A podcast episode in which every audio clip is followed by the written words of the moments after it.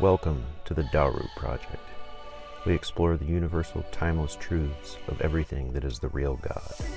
Human beings joining together for the express purpose of seeking out truth with mutual respect. I'm Ross A. Schweitzer.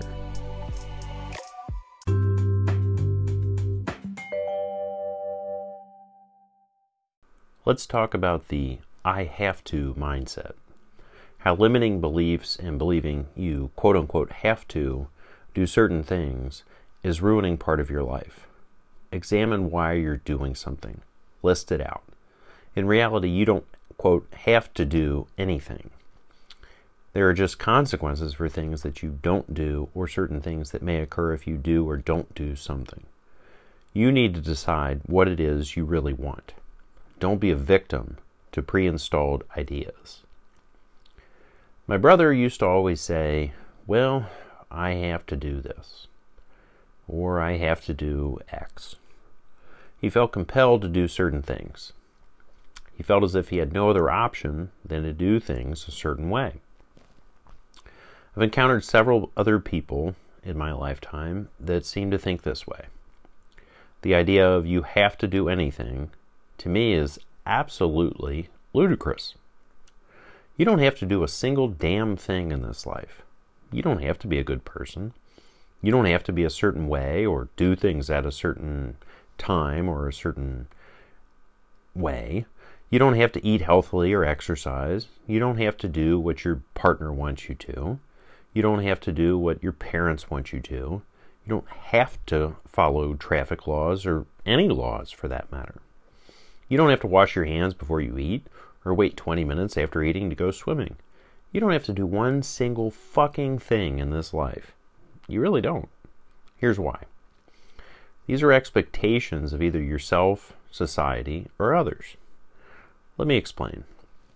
If I don't eat until noon, then that can be a choice. If I don't eat for two weeks, then I might die or at least be close. If I don't hydrate properly and drink plenty of water and nourishing fluids for a day, then I might be a little groggy and lethargic. Don't do it for three days, then I'm dead.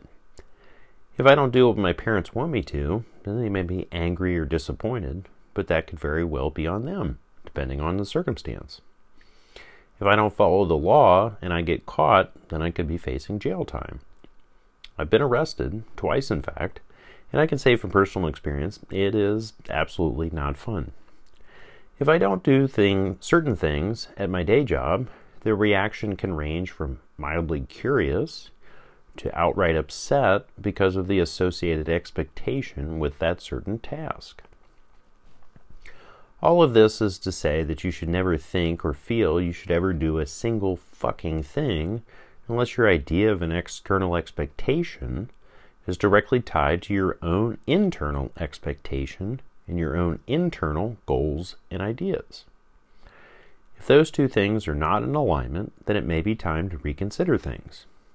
Unless, of course, you want to harm others, and that doesn't correlate with outside expectations, then that would be the exception.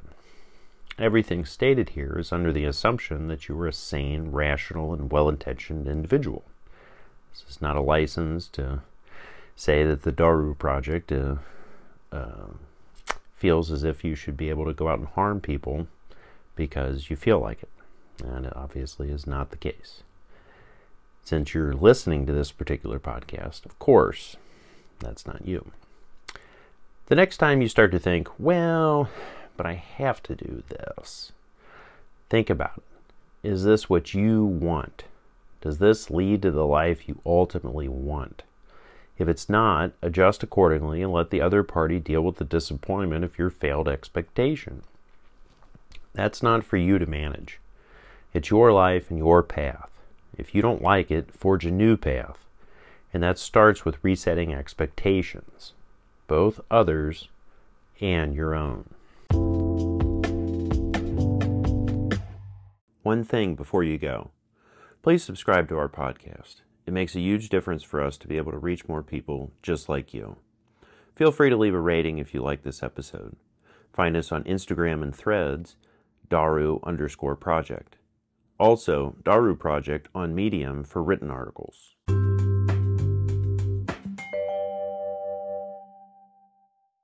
I'm Ross A. Schweitzer with the Daru Project. Remember, the spark of God is in each of us.